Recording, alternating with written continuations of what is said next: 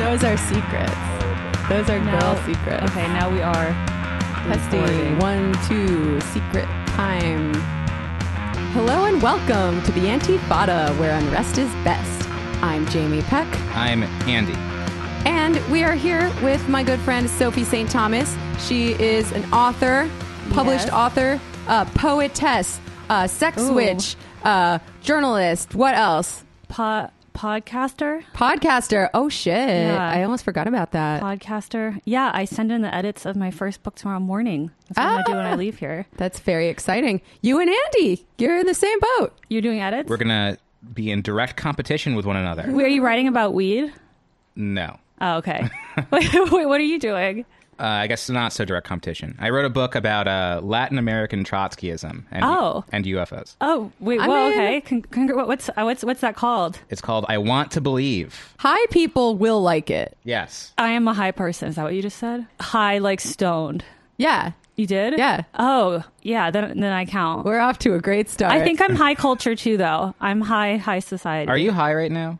a little bit? Do you have anything I can?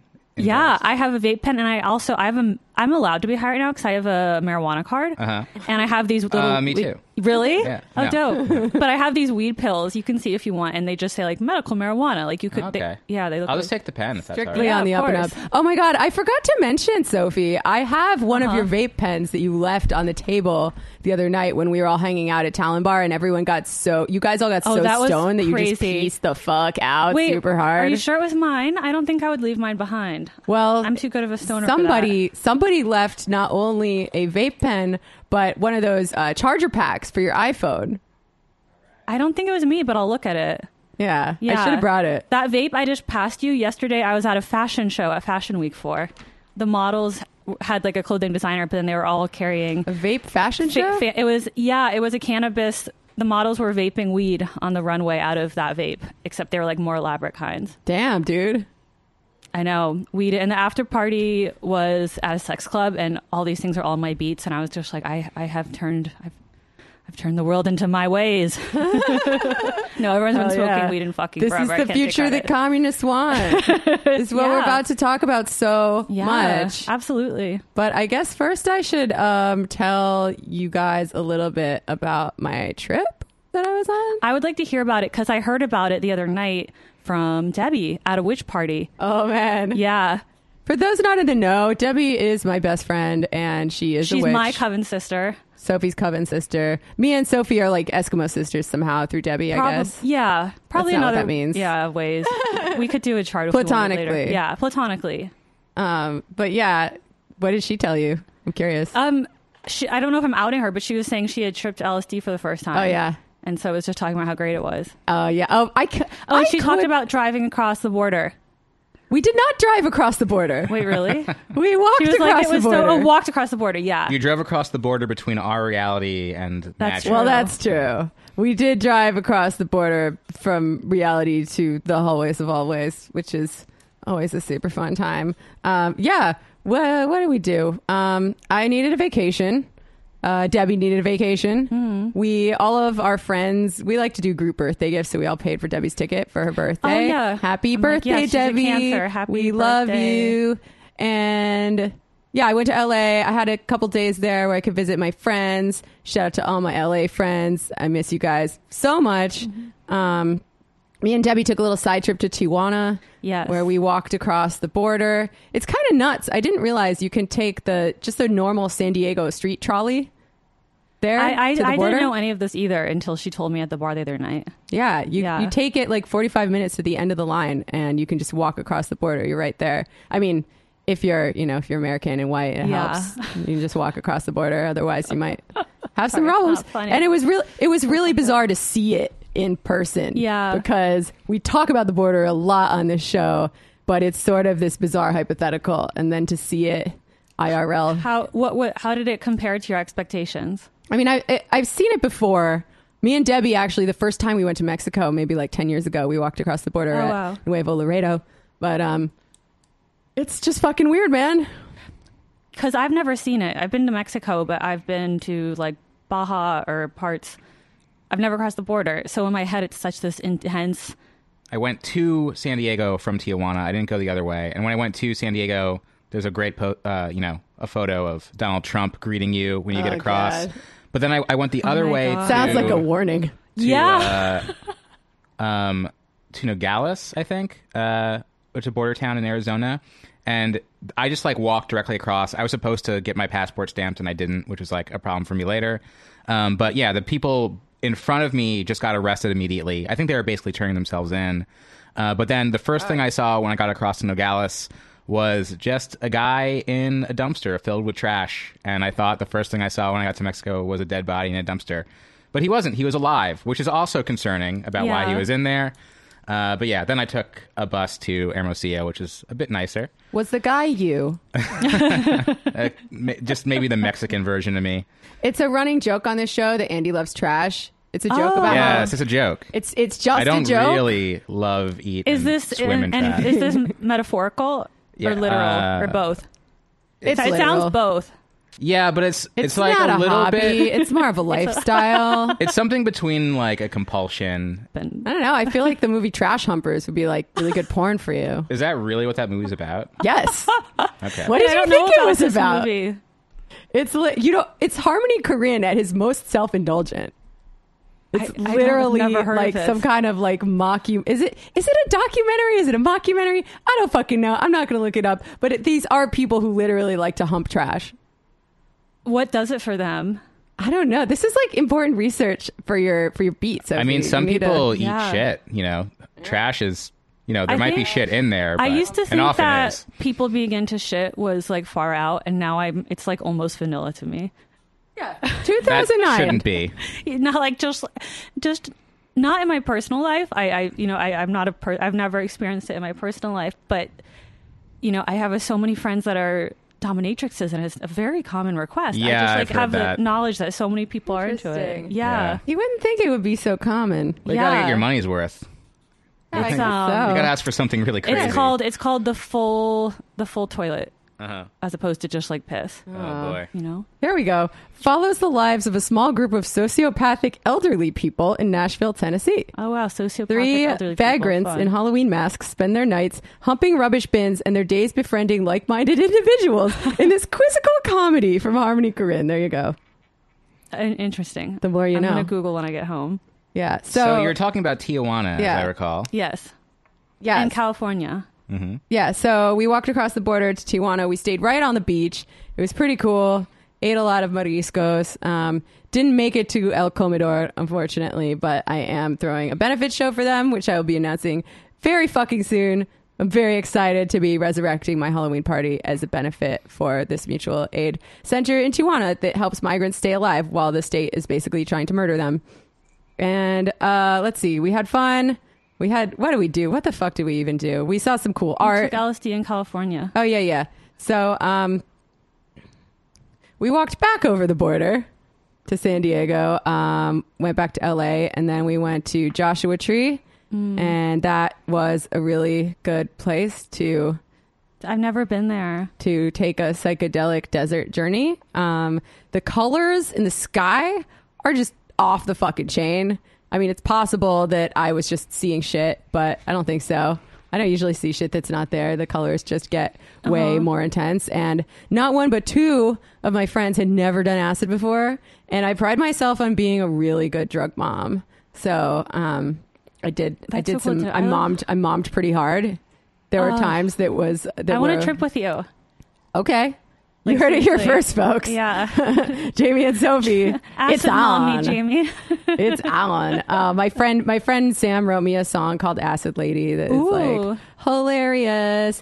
Acid lady, acid bitch queen, that kind of thing. I like bitch queen. Yeah, I like it too. I feel very seen. Yeah. And then we swam in the pool a lot, and we did this in a rainstorm, which was probably a bad idea because there was lightning, but it was just too good to pass up. There was a rainstorm in the desert.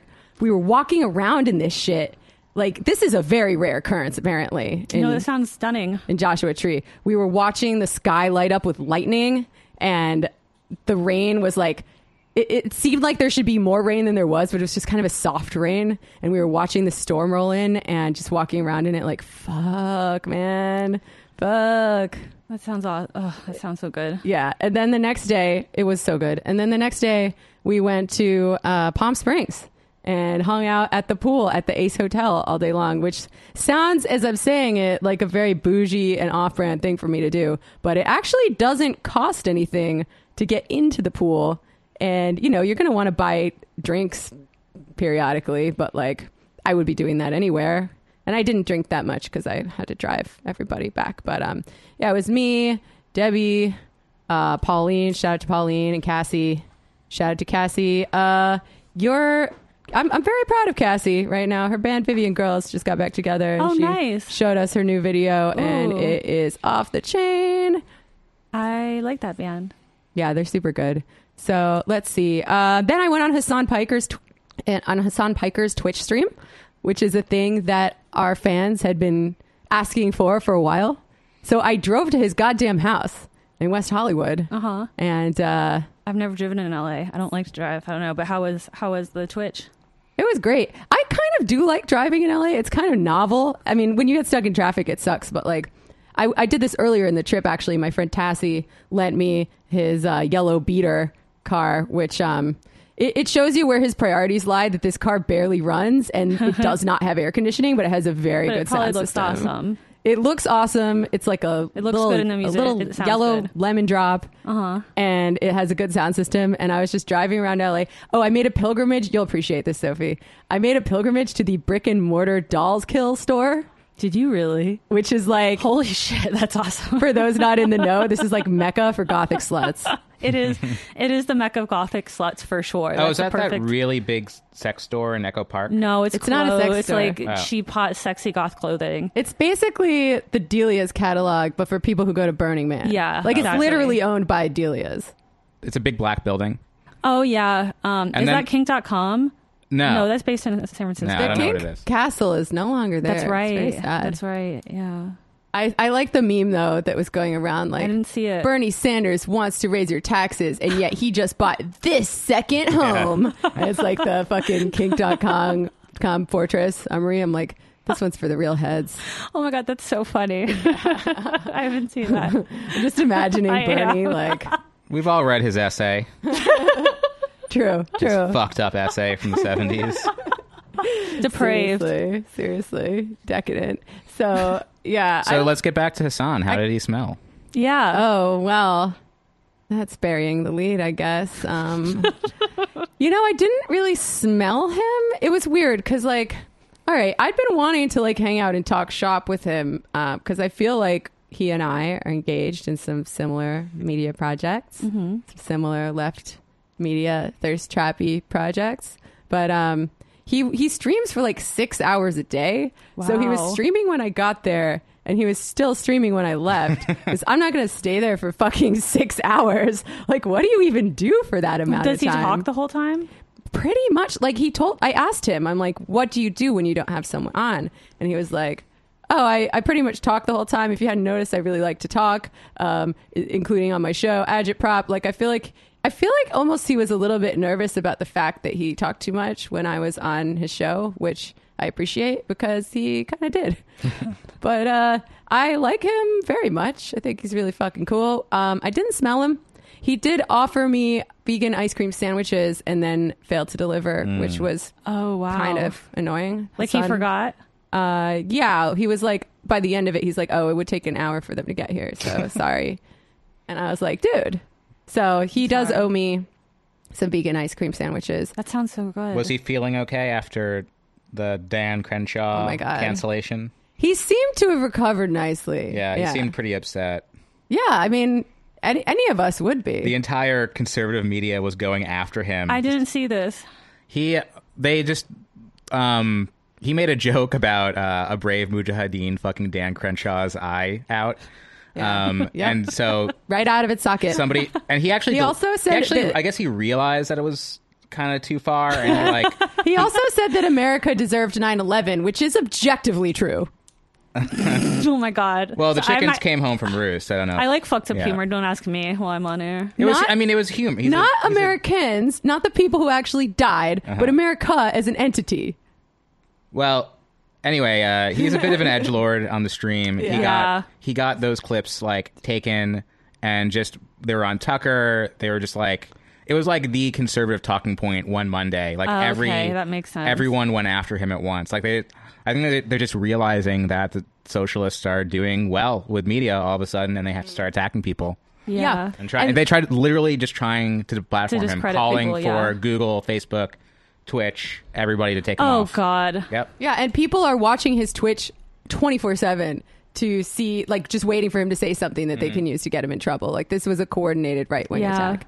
And I was talking to him about this shit because I'm like, how do you deal with this stuff? I'm dealing with it too. Do you just show no fear and be like, bring it on, bitch? Do you uh, reveal to your, you know, your fans, your listeners, your your intimate parasocial relationships that uh, it bothers you? Like, what do you do? And he basically gave me an answer that wasn't all that helpful for me because he's like, well, I'm not that scared because I'm a big guy and I work out a lot. and I'm What? jacked. So like, no one's gonna, no one's really gonna fuck with me. You, on the other hand, I don't, I'm not so sure.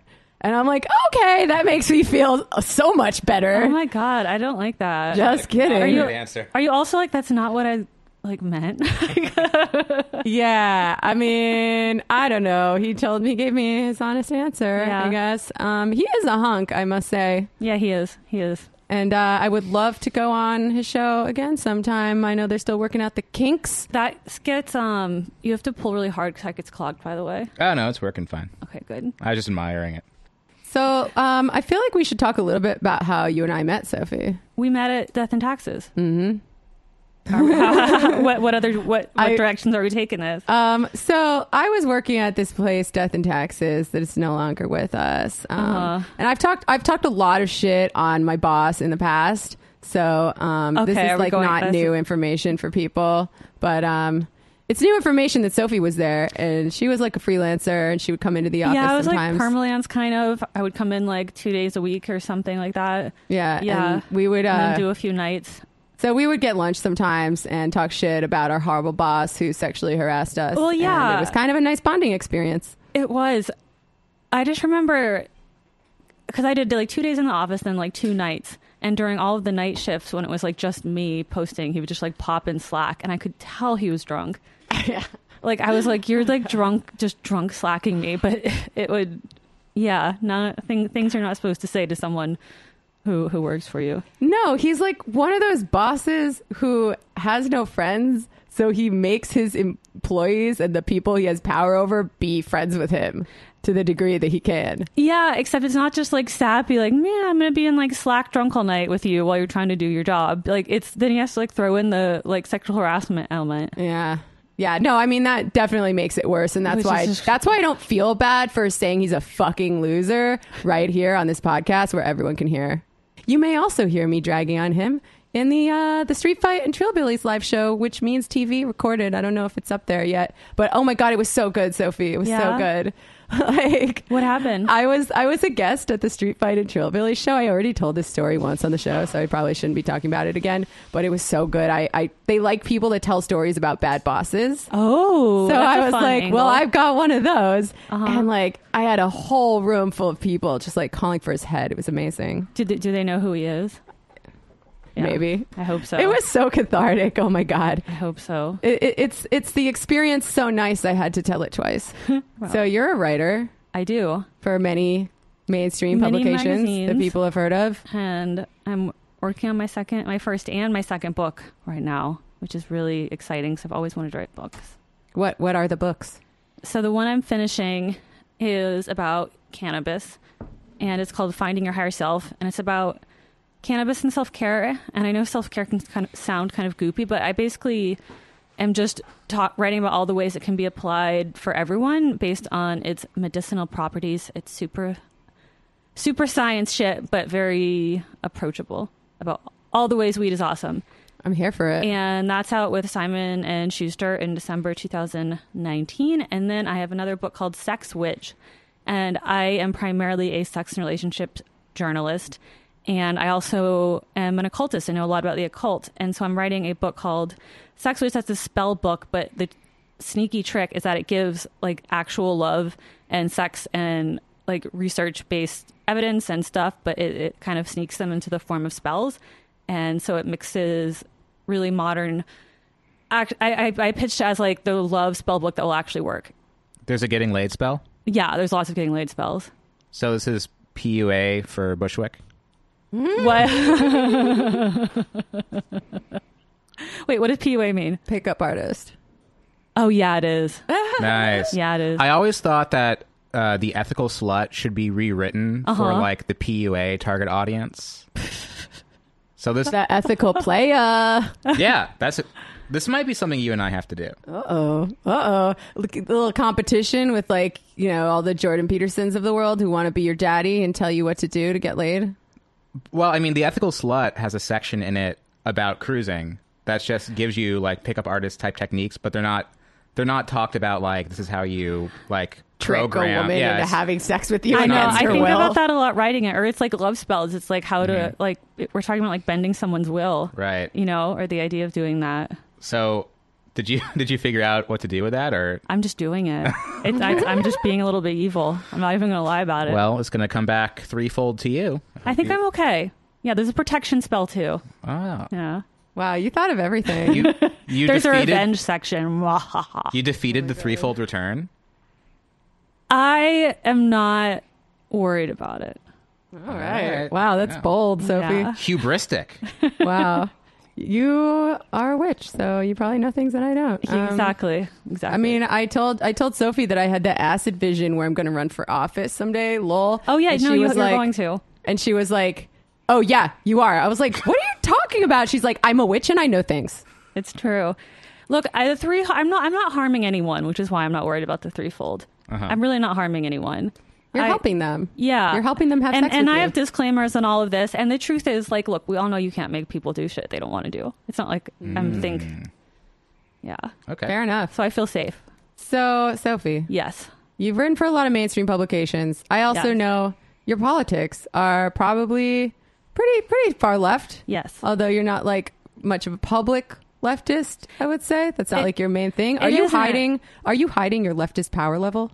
I kind of I am. It's interesting because I'm I minored in political science. I always wanted to be a political sci- a political reporter, and then I became a sex reporter. And of course, like there's, and I'm sure we can talk about more of this later. There's tons, ton. The intersection between sex and politics is grand, and I'm often writing about political topics, even though I think like sex writing is taken more lightly. But I, yeah, I always, I've always studied politics. I was writing about politics in high school and like doing so with my local news station, and I certainly stay abreast of it. So perhaps I, it's almost like when I don't, I'm not secret because I'm open about my politics, but I don't, maybe I am actually secret and I don't worry about it because I don't write about it, talk about it.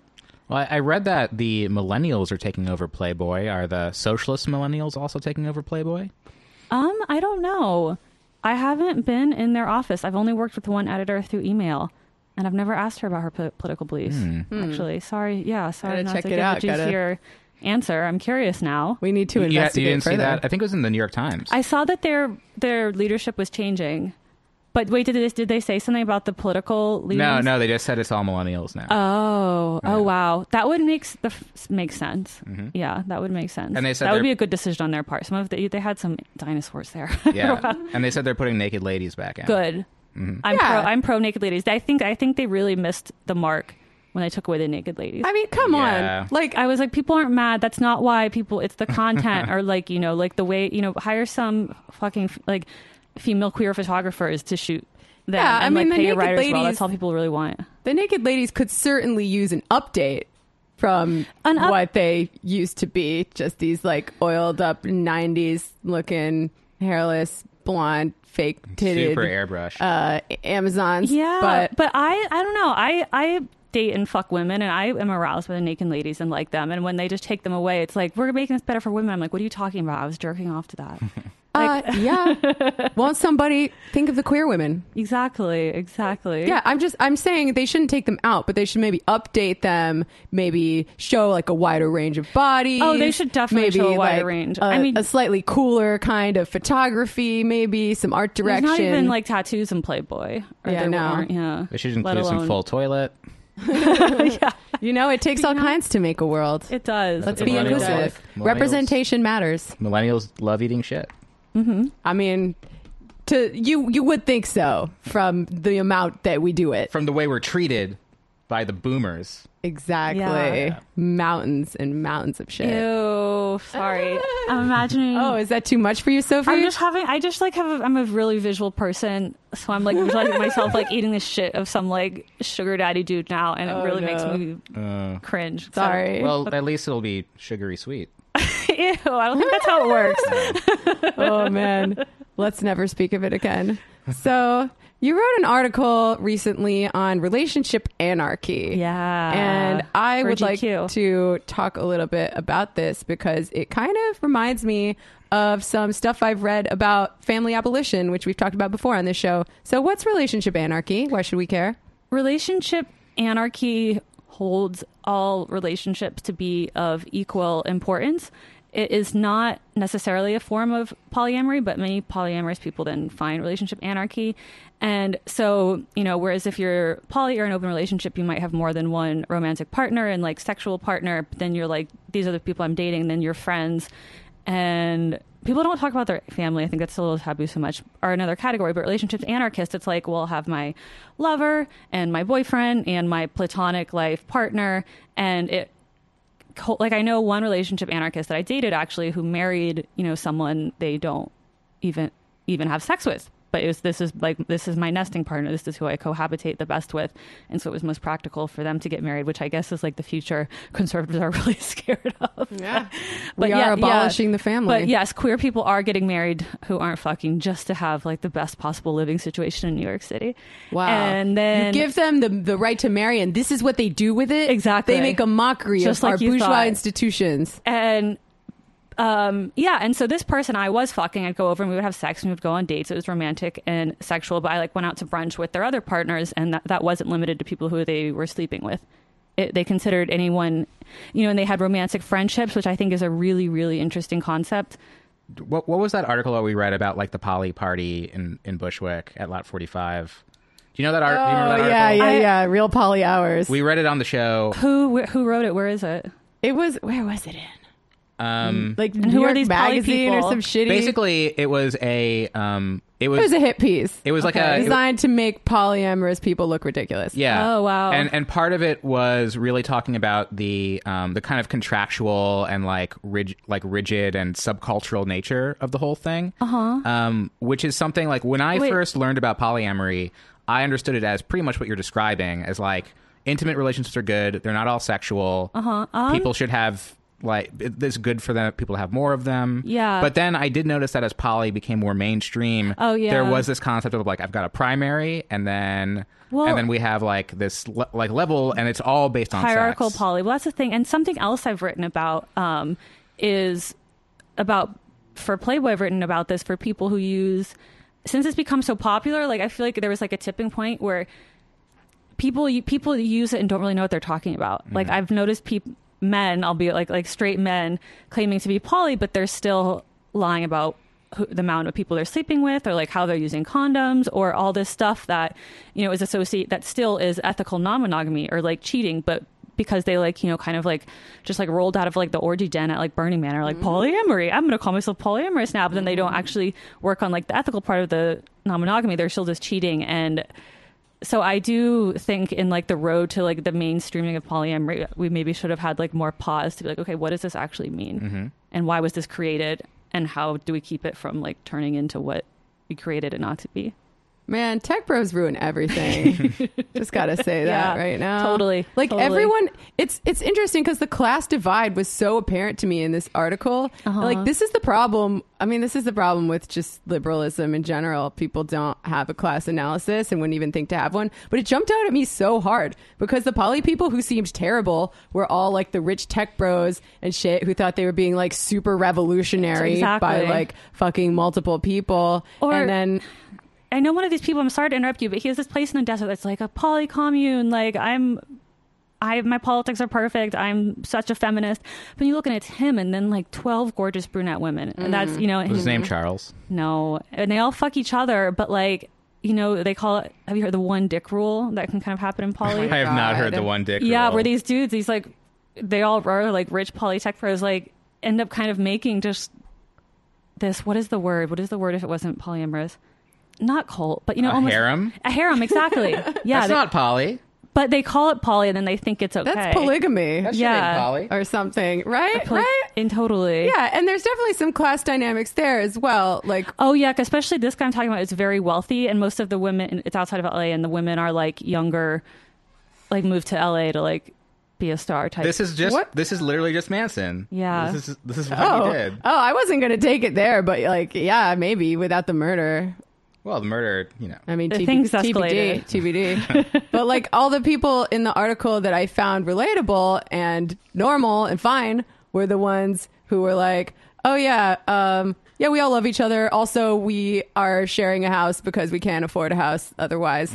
Like it, it seems like there's a material basis, at least for some people, um, that that changes the superstructure or the culture Yeah. of how you're relating to one another. Yeah, I mean that plays a role in all types of relationships. So it's interesting, right? Because on the one hand, like we have this um, this future ideal of like the commie future where we're all gonna be like poly and have comrade love together and um, you know just fucking live it up and there's a there's got to be a material basis for that like we can't just move to that utopia without some kind of material support Yeah. whether that's like oh you don't have to worry about where you're going to live so who you're fucking won't determine like whether you have a house or whether you can eat and that frees that that gives you freedom on the other hand it's almost like we're experiencing opposite conditions right now in fucking neoliberal late hopefully late capitalism where people end up getting together and having these non-traditional relationships or non-traditional families um, because the material basis is so fucking terrible that you need to live like five people to an apartment in order to survive. But then that's not real freedom because you can't leave. No, just like it's not real freedom or how many like monogamous couples move in together, especially in like somewhere like New York, way quicker than they would or stay in like I've definitely stayed in a relationship that was like no, no, no good yeah because we were living together and sharing the rent. Yeah, like wouldn't it be great if when you have to deal with the breakup, um, the worst shit that you have to deal with is like emotional and the question of where and how you're gonna live was not a part of it. No. Like that seems like a very clear connection between capitalism and sex and love. Yeah, yeah, absolutely, absolutely. I mean, so many ways. Phone plans. Um, yeah. phone plans are, are are difficult if you ever try to get someone off your phone plan. Netflix accounts. But you know, my ex boyfriend still uses my Netflix account. Oh my god. From we broke up six years ago.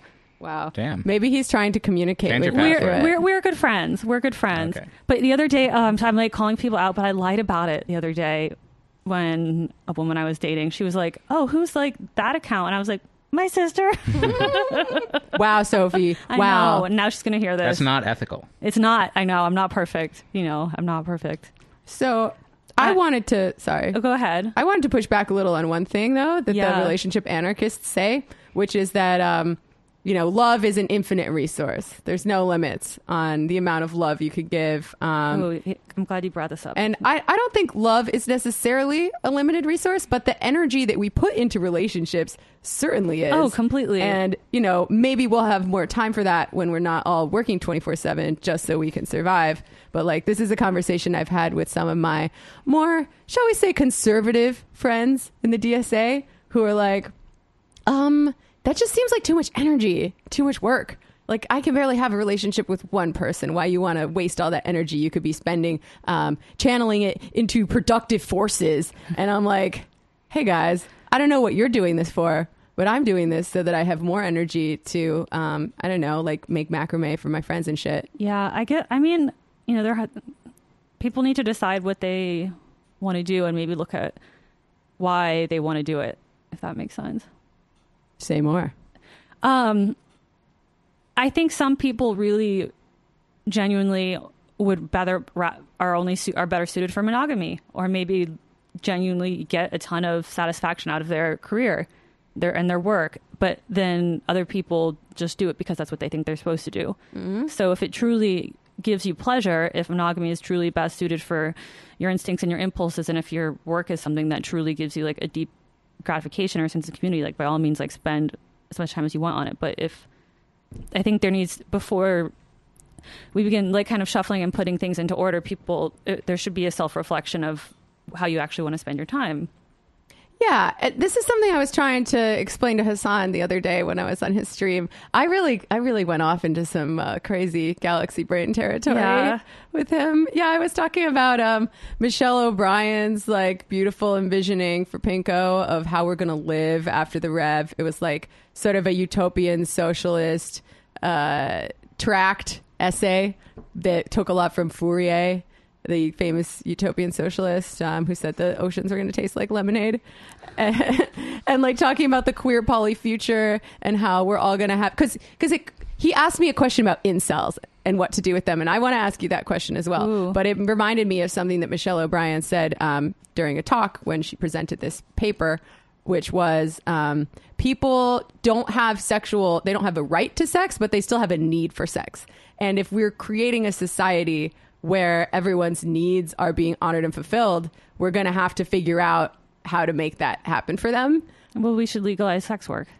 well yeah but like in a post-capitalist society there wouldn't be sex work because there wouldn't be work but i still think there's an argument to be made that that could be some kind of a vocation But I maybe was about to say, with, but like yeah, but realistically, like we could, there would be some form of it.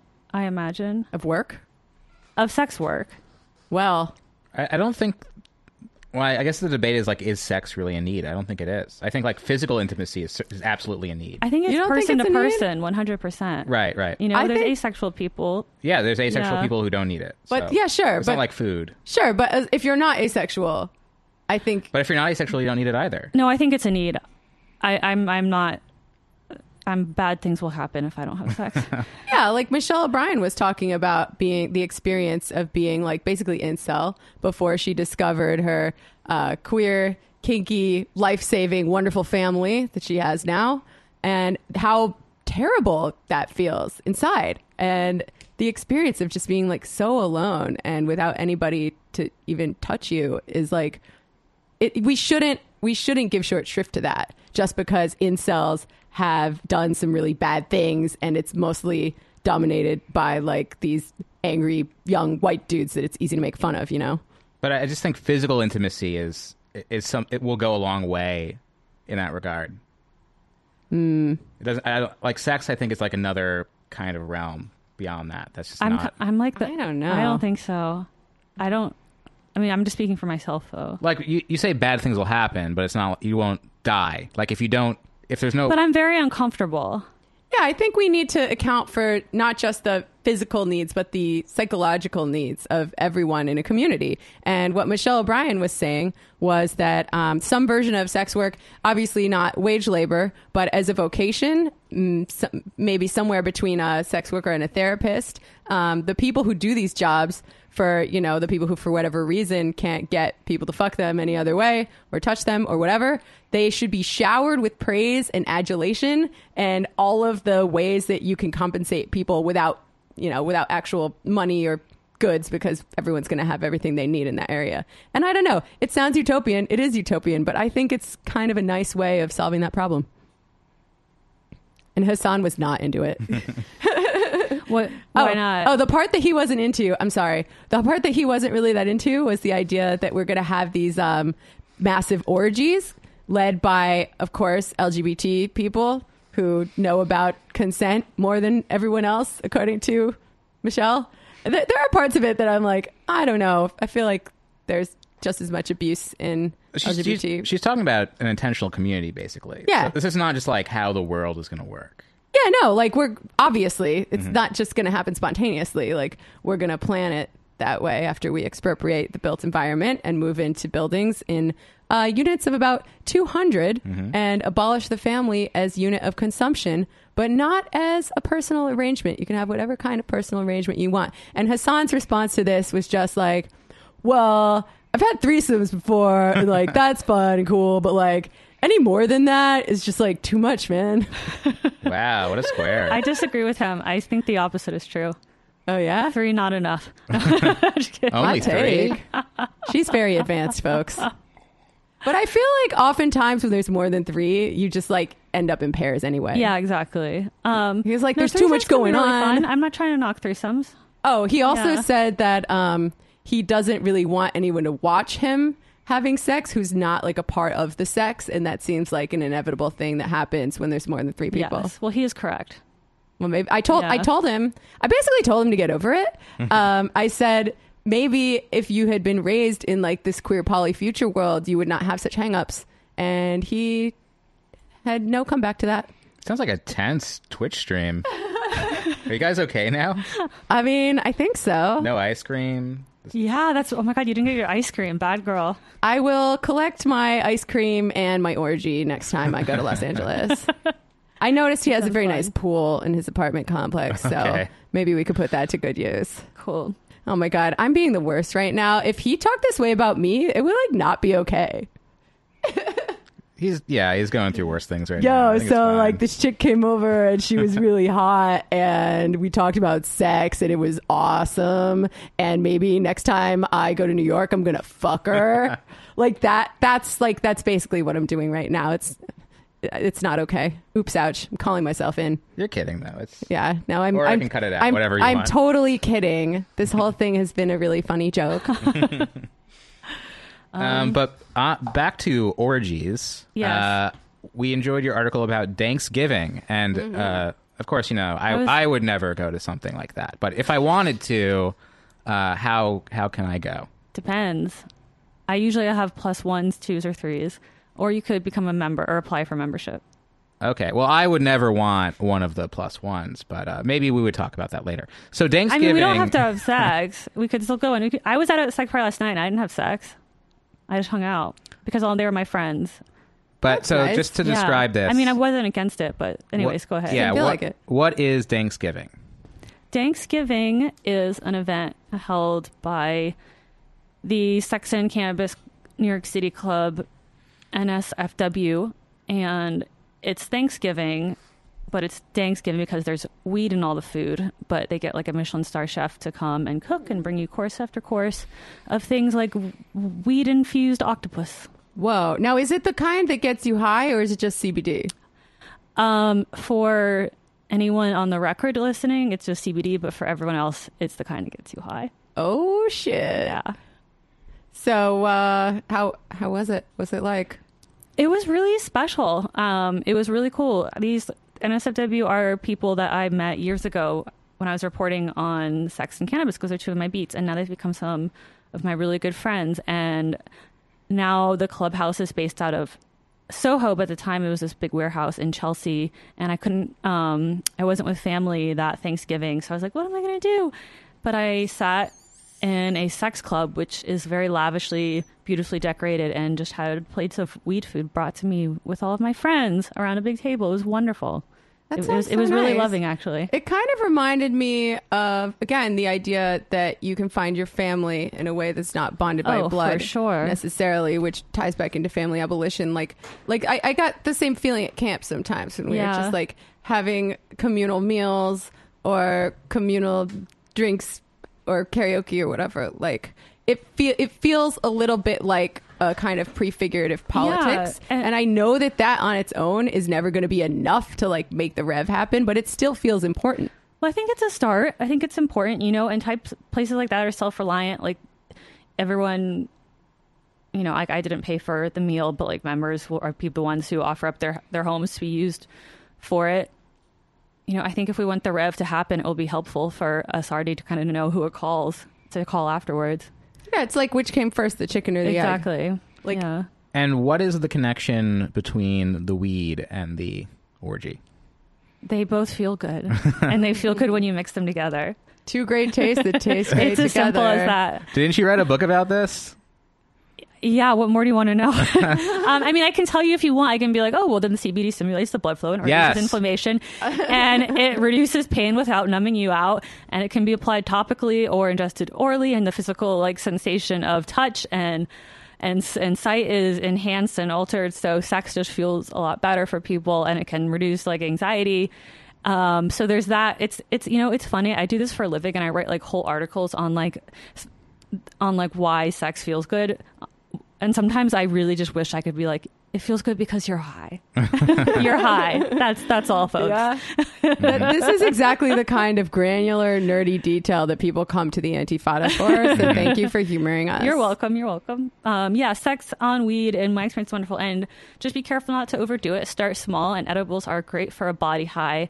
I would start with five milligrams, though, because if you do too much, it's harder to come down. However, if you need to come down, a trick of the trade is pure CBD can lower the, your, the effects of THC on you. So keep like a mm-hmm. vial of a CBD tincture around you, and if you get too high, just put some under your tongue. Hmm. God, I really could have used that trick so many Really? times in the past. I don't fuck with edibles anymore because I just I had love too many bad experiences. Every time I get so way so much too high, it lasts for like two days. I can't do fucking anything. I get scared. Like it's bad. That's happened to me. I'm I'm very very responsible in my dosing. Like I, I dose. I'm always under high. Like boy Jamie gave me one of his wheat candies. Do you eat the whole thing? No, I ate like less than half of it, and it was still. Too, I was like, "Oh yeah, I'm going to eat this wheat candy and get sleepy because that's what he likes to do with them." And then I got, I got so high, I wasn't, I couldn't sleep at all. I all. can't sleep on I stayed up all night watching Girls, and I don't even like that show. Yeah, I'm with you on that. Actually, I don't use like you asked if I was stoned. Like I'm more likely to be like high now th- than like to take it at like 10 p.m. because I don't sleep well if I'm stoned. It's like very activating and creative and energetic for me.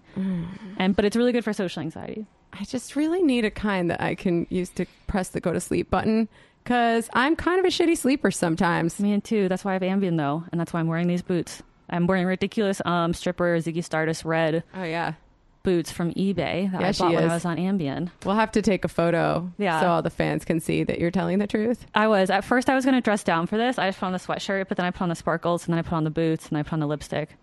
Yeah, you're not one that I have ever known to dress down, Sophie. This I is dressed say. down. I haven't Yeah. showered yet. This is your uh, Sunday Lazy afternoon Sunday. look, Exactly. which is still quite fabulous. Thank you. Thank so you. good job, You look Ambient great, Sophie. too. Oh, I thank you. I And so like, do you. I feel Thank like you. that's not. I wish I could you. tell your clothes were from a dumpster more, but they don't look like it at all. this is one of my less dumpster outfits. Less dumpster. Okay. Yeah. Yeah. If I'm looking fly, you know that's the dumpster outfit. We all look fly right now. It's good. So, um, sex and capitalism. What else? What else? Um, Oh I- God, yeah, yeah, that's such a. incels. Give me a what do we do with them? Again, I'm I'm really pro sex work for this reason, but I also I don't know. I'm gonna sound like a dick. Like I don't. They, they're. I mean, maybe they should just like get the fuck off Reddit or stop shooting people and like go join a club or something. Not to sound redundant or redacted. well, yeah, yeah. I mean, it's it's. I, I think that their their issue isn't just that they're not having sex; it's that they're Exactly, lonely. They don't have a community, and, And- they feel like they feel like the most important thing in their lives. The only thing that can give them validity is getting laid. and then it becomes confirmation bias you know Mm-hmm. they create like this society and club built on well we're ugly women hate us women only like what, what brats or whatever they call it brads Chads. chads chads shit i just fucked someone named chad actually Did he look like Chad from Yeah. the meme? probably Yeah. he yeah he looks very oh god damn it he's gonna don't listen to this You want Turn it off. I'll cut it out if you want me to. no you can leave it. it's funny right, all right. um Is he a hunk? Yeah but yeah I feel like Hasan's a Chad. yeah he, no he totally is Yeah. he totally is I don't. I'm not normally into guys who like work out like crazy people, but like he's all right. No, I'm not normally into people like this guy, but something about it. Oh, oof. um, but But you also fuck the virgin character, right? Like you can go either way. the Virgin. in the meme. You have not seen this meme, have you? I have seen it. I just don't. I don't. I don't think that. I mean, I'm not an idiot. I know that there's beauty standards that everyone is subjective to, but I don't think that you have to look like Chad to get laid. I think mm-hmm. No, that's ugly false people get completely. laid every single day, and it's not just probably that. like a million of It's them like are having sex right and- now. Exactly. Exactly. It's no. I think I just no. I think they're just like misogynistic soci- sociopaths. But it's not only, th- I mean, that for sure. But my point from before is that I think part of the problem is this centrality of sex to self worth. Uh, Oh. like, like, like I, I think a lot of a lot of the messages you get uh, when you're growing up, especially as a man, Uh-huh. is if you're not getting laid, or if you get laid too late, or if the person you're having sex with isn't like the person, the most attractive person to you or to your friends, then you're like knocked down. And I just think I think like that in itself is a big problem. It's not just the beauty standards.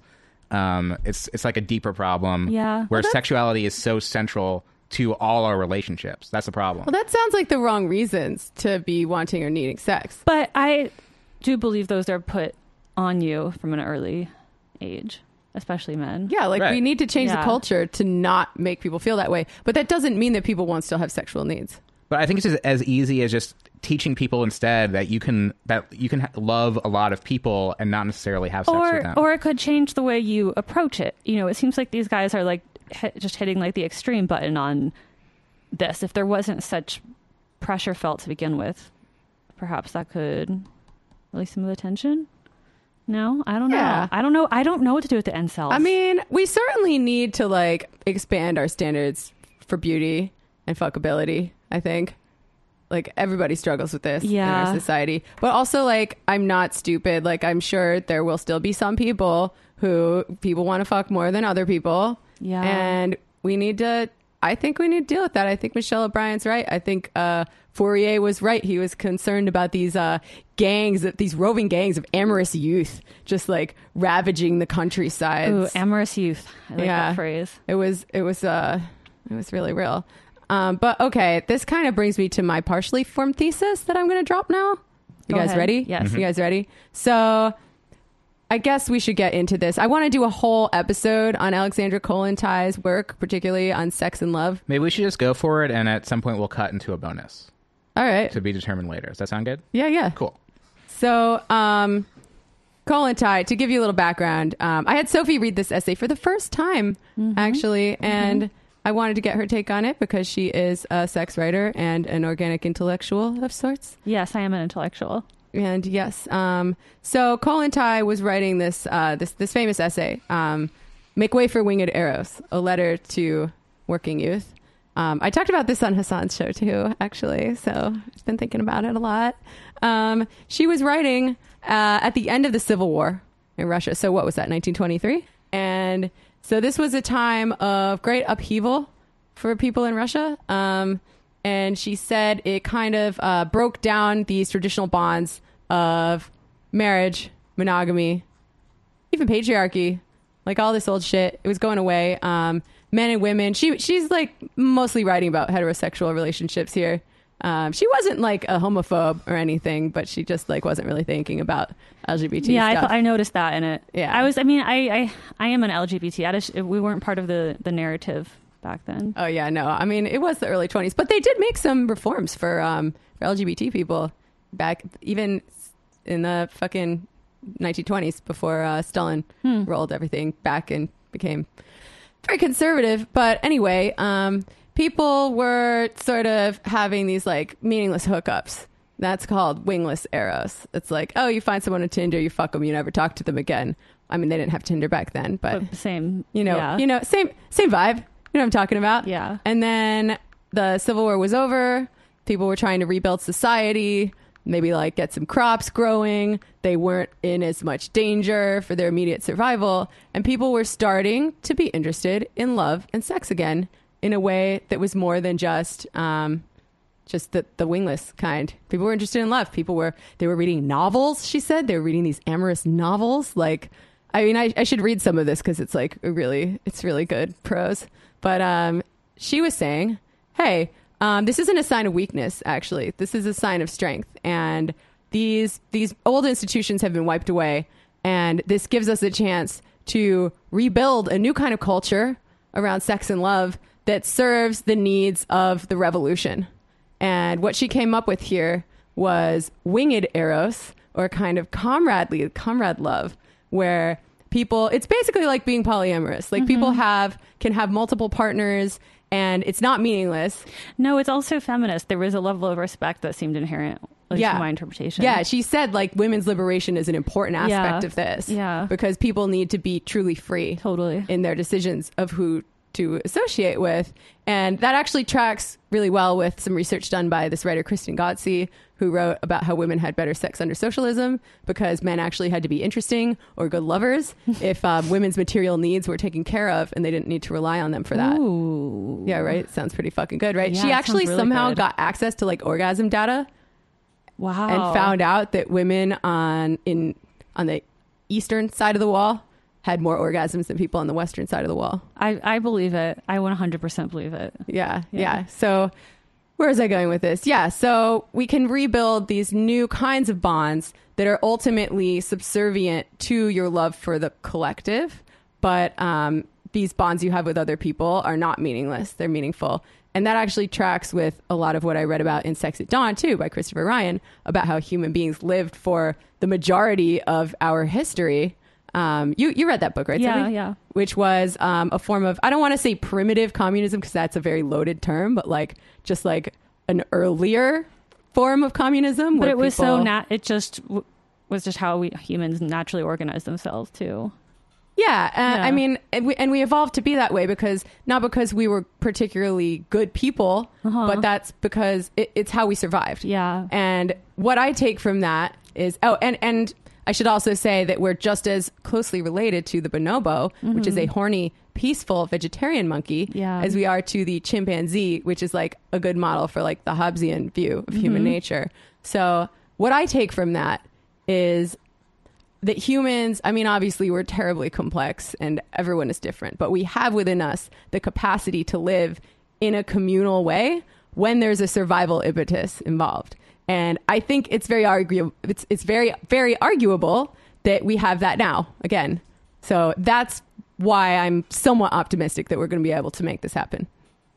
I mean, just speaking from looking at it socially from a sex perspective, we're definitely more headed in that direction than ever before. And I really, I mean, I appreciated that essay for a, a, a slew of reasons, but I mentioned this earlier. It it did not undermine the role sex and love play in you know create in, in systems and capitalism in any form of government in maintaining classes.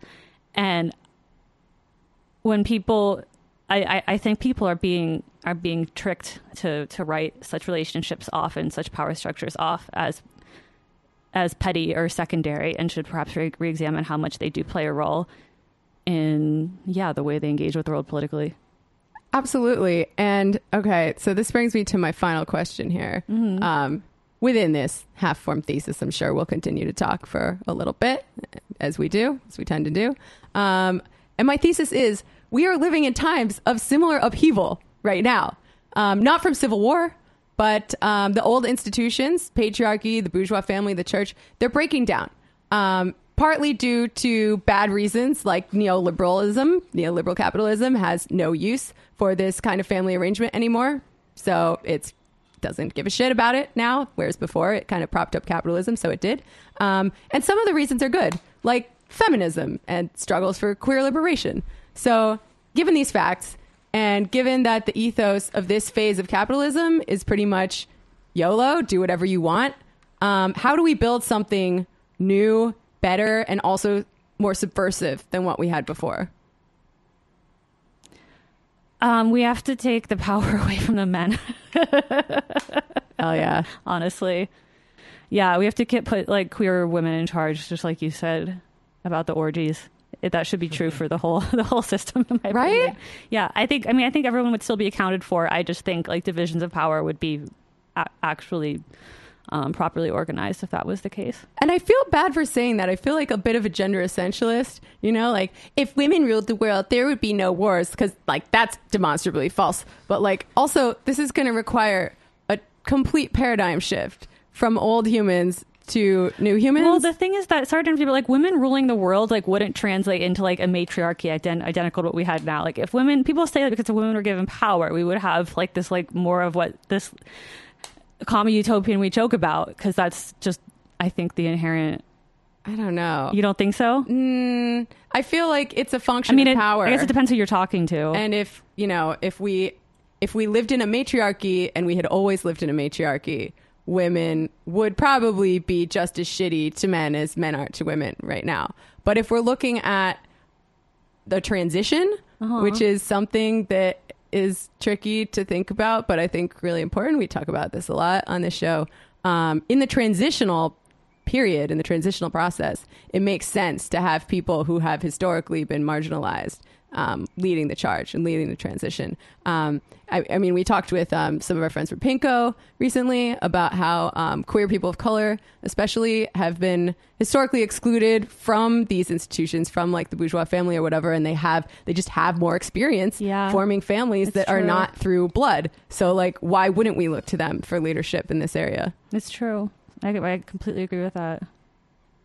Good. Yeah, I don't know. I don't have much to add, but yes, let's do that. I'll please. take it. I mean, this is like obviously kind of I don't know. This, it's kind of like settled in socialism. Like that's that's why it's cool to remember Kollontai is that the these aren't like new ideas. That this Yeah. is this was apparent to earlier revolutionaries. Well, there are certainly people who disagree with Kollontai. Like I've got friends in DSA who, like, some people have. There are leftists with a conservative streak, and there's But they always don't- been. What's they don't disagree Conservative with the idea that like you know the socialist movement needs to have a lot of leadership that Oh isn't no, white men. You know, not not that agrees with one. that. People agree on that, but like on the on the sex tip, on the poly tip, Mm-hmm. like I had a friend of mine say to me just the other day, um, individualism, self expression, um, just doing whatever you want, personal fulfillment. That's a bourgeois ideology, and that's really doesn't have any place in the commie future. And I was like, I mean, there's a lot of a lot of Marx that would refute like the extreme like death of individualism stuff. There, there's there's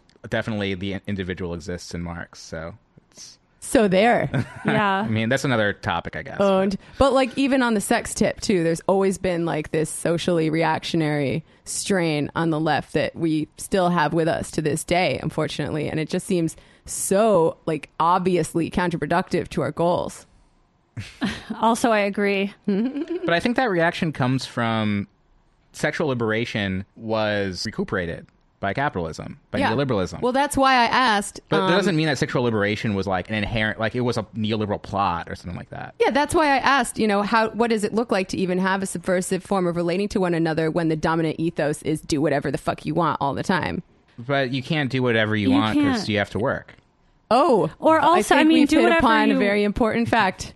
What and that plays such a role in everything. It plays a role in who we date and and our based on I don't know our the hours we're available and and the money we make depending on what you're. It's everything. Yeah, I mean, you, you can be gay uh, and like go to the, the gay party and the gay club if you ha- you can afford it, you have enough time, whatever. But if you're if you don't, you have to like have find like the bathroom or like the glory Yeah. hole to have sex, and it's like way less safe. It's way less easy. Or there's still like, or there's still going to be like a, a woman who like marries for money and not because she's a bad person or an evil. Mm-hmm. Because she makes makes less and needs and and needs a pl- and doesn't have family money and does and and has to it's survival. Mm-hmm. You know, it's become Yeah, it's a it's a form of coercion. exactly And like, okay, Kollontai says, um, Kollontai has an interesting part. Okay, because we talk a lot about sex work on the left, and there are definitely some of those social reactionaries that I talked about who think that sex work should be either uh, criminalized completely or uh, only partially decriminalized along the Swedish model because Yeah. they think that it commodifies um, love and sex. It commodifies your body. Uh, and I can't I can't in a say way that, that's though. like special versus other forms of labor where you use your body, which just seems like obviously untrue to me. But um, let me read you what she has to say about prostitution. Uh, this is like on the on the site of Wingless Eros. So, in the course of the thousand year history of human society, love has developed from the simple biological instinct, the urge to reproduce, mm, questionable, which is inherent in all creatures from the highest to the lowest, into a most complex emotion that is constantly acquiring new intellectual and emotional aspects. Love has become a psychological and social factor. Under the impact of economic and social forces, the biological instinct for reproduction has been transformed in two diametrically opposed directions. On the one hand, the healthy sexual instinct has been turned by monstrous social and economic relations, particularly those of capitalism, into unhealthy carnality. The sexual act has become an aim in itself, just another way of obtaining pleasure through lust sharpened with excesses and through distorted, harmful titillations of the flesh. A man does not have sex in response to healthy instincts which have drawn him to a particular woman. A man approaches any woman, though he feels no sexual need for her in particular, with the aim of gaining his sexual satisfaction and pleasure through her. Prostitution is the organized expression of this distortion of the sex drive. If intercourse with a woman does not prompt the expected excitement, the man will turn to every kind of perversion. Like what? What? What's she talking about here? I didn't like that part. Yeah, it's kind of weird, right? But like just the idea that uh, sex could be commodified by capitalism. Like like think about the sexual revolution and like the shit that it got us was like Playboy, you know? Like uh, capitalism knows how to recuperate anything good that ever happens, capitalism and patriarchy for Yes. that matter. So like the, but the answer to it is not to like make people put their clothes back on. No, the answer isn't yeah to become to um, you know demonize the morality of or, or of certain consensual sex acts. I mean, can can men objectify fu- and just like fuck a woman just because you want to like bust a nut for sure? But I d- like to. But I don't think. Um, I, I think sex work is far more complicated than that. I think people of all genders are have had sex just because they wanted to get laid. I don't agree with like the binary aspect of that statement and I don't necessarily agree that there's anything wrong with it as long as it's what's going on has is both parties are aware of it. It definitely seems a little judgmental. Yeah, she's but she's she says right in the end she's creating a new sexual morality for the for after the rev. I don't think that's going to work. No? I mean, I think we I think do I think like the idea of winged eros works and is beautiful? Y- yeah, but I think I I don't think I think it's um the at least in my opinion like the church has kind of proved that all attempts to regulate sexual morality just lead to mm, you know hypocrisy. Yeah, fair enough. I mean, I think we also have to look at the fact though that these urges were not created in a vacuum. So like if someone's like, "Oh, I'm just really into commodified sexuality. That's just my thing. It's just my kink." Like that you you grew we live in a society and I think there's a difference between like analyzing where these urges come from and how they're mediated by capitalism and saying like that's bad. We should force people to like something different, you know? Should, should I read some more of this? Yeah, read a part that that we like. Let's read a part that we like. All right, fair enough. Yeah, there's there's better parts and worse parts to this. No, that was a good. I mean, that passage stuck with me for sure. I'm glad you brought it Love up. but- comradeship is good, right? Yeah. yeah. Love comradeship. Okay. The new communist society is being built on the principle of comradeship and solidarity. Solidarity is not only an awareness of common interests, it depends also on the intellectual and emotional ties linking the members of the collective. For a social system to be built on solidarity and cooperation, it is essential that people should be capable of love and warm emotions. Agree? The proletarian ideology, therefore, attempts to educate and encourage every member of the working class to be capable of responding to the distress and needs of other members of the class, of a sensitive understanding of others, and a penetrating mm, consciousness of the individual's relationship to the collective. All these warm emotions, sensitivity, compassion, sympathy, and responsiveness, derive from one source. They are aspects of love, not in the narrow sexual sense, but in the broad meaning of the word. Love is an emotion that unites and is consequently of an organizing character. The bourgeoisie was well aware of this, and in the attempt to create a stable family, bourgeois ideology erected married love as a moral virtue. To be a good family man was, in the eyes of the bourgeoisie, an important and valuable quality. The proletariat should also take into account the psychological and social role that love, both in the broad sense and in the sense of relationships between the sexes, can and must play, not in strengthening family marriage ties, but in the development of collective solidarity. That's what I'm talking about. I think that this this kind of centralization of sex as like the meaning of life in a way is tied to the idea of the bourgeois nuclear mm-hmm. family and marriage. You sound like a relationship anarchist. Yeah, you I do. I think I might be It- I might be a relationship bordigist. Oh shit. Making discoveries that most people don't understand. Do you want me just to talk on that? Yeah. Yeah. Speak on it. Speak on it. So, what was your takeaway that you are a relationship anarchist? That the centralization? Oh no, I just I just totally agree with this because I think that love has been collapsed into sex and sex has collapsed into these ideological relationships.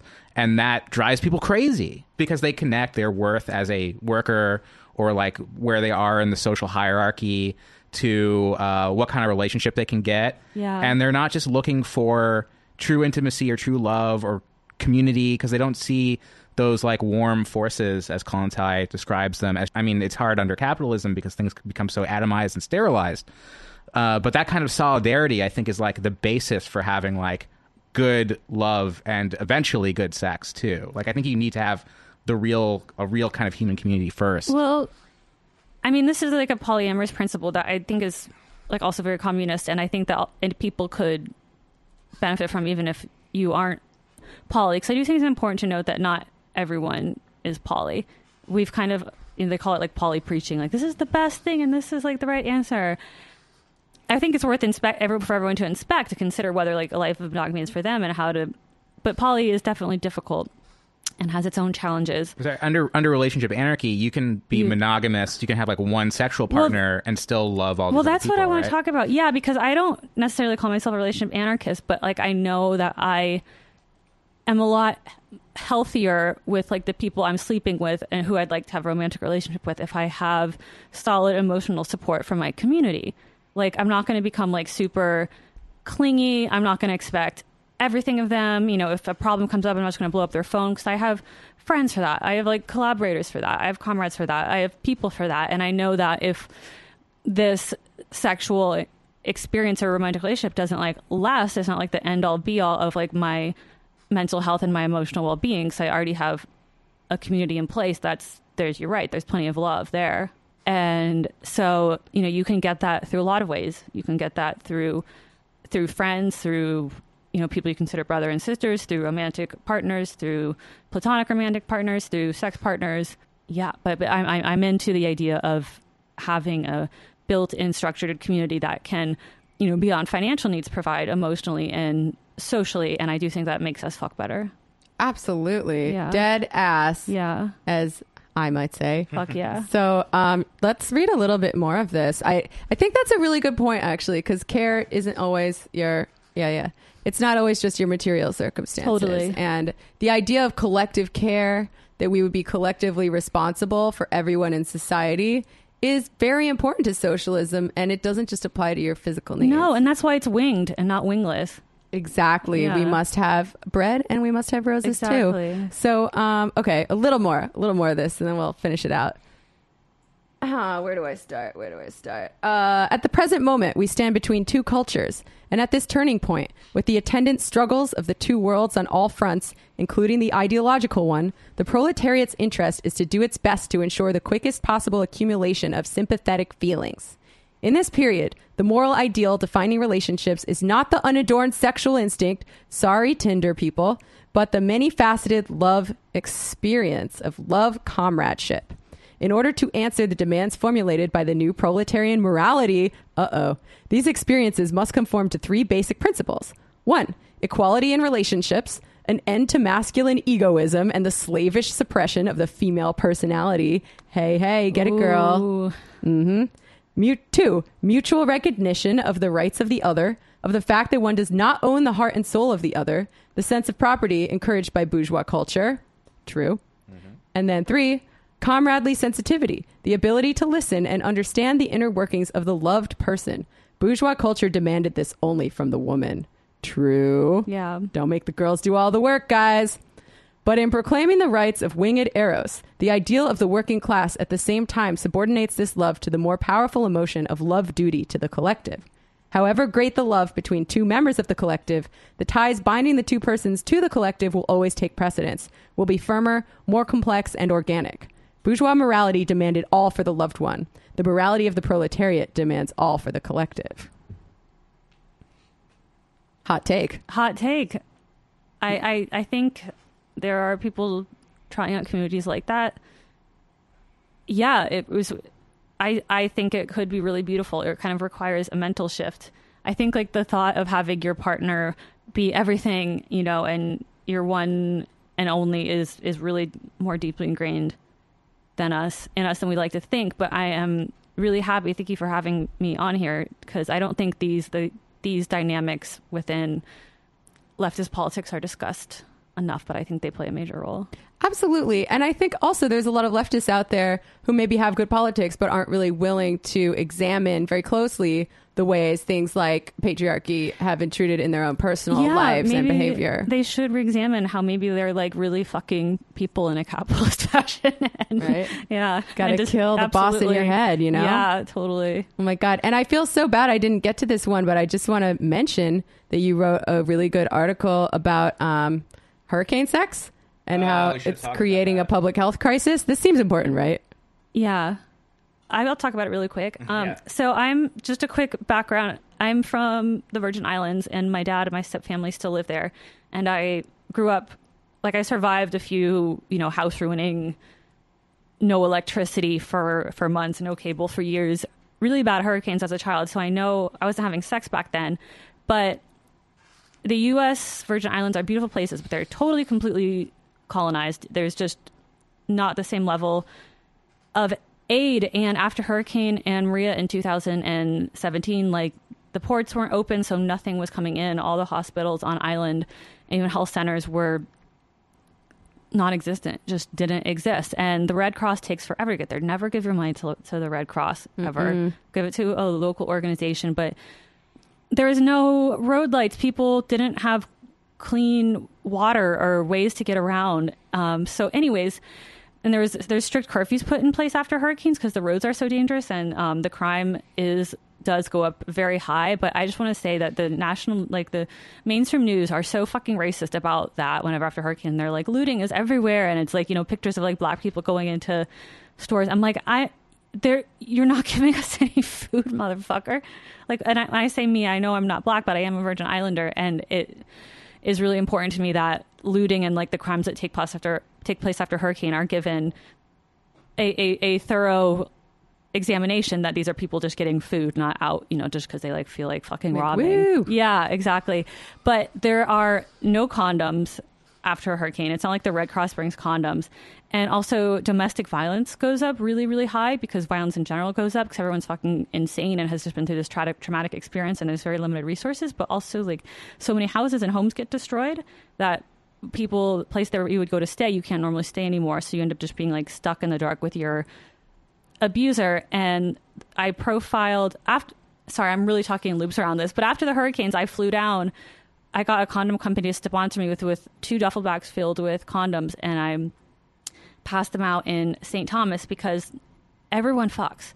Everyone fucks and there's a lot of people that come there and kind of like disaster is there's like disaster sex tourism a little bit Oh God. and yeah, and a lot of like the linemen, the men who fix, who like the female workers who fix electricity, are doctors are coming down there and getting local women pregnant.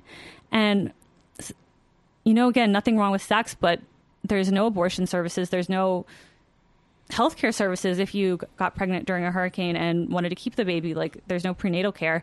So there's this phenomenon that I never saw talked about in the mainland of hurricane babies, where there's just this dramatic spike in pregnancies during a hurricane, and then like absolutely like no healthcare or reproductive care to to deal with this. And I wrote about that for for Playboy, and I've been thinking about it a lot because hurricane season is upon us. I think the Bah- Bahamas just got completely destroyed. Oh, yeah, man. yeah. Um, like uh, one of- one of the towns I heard about that had like one central store in the town, and Yeah. that's and it's just gone.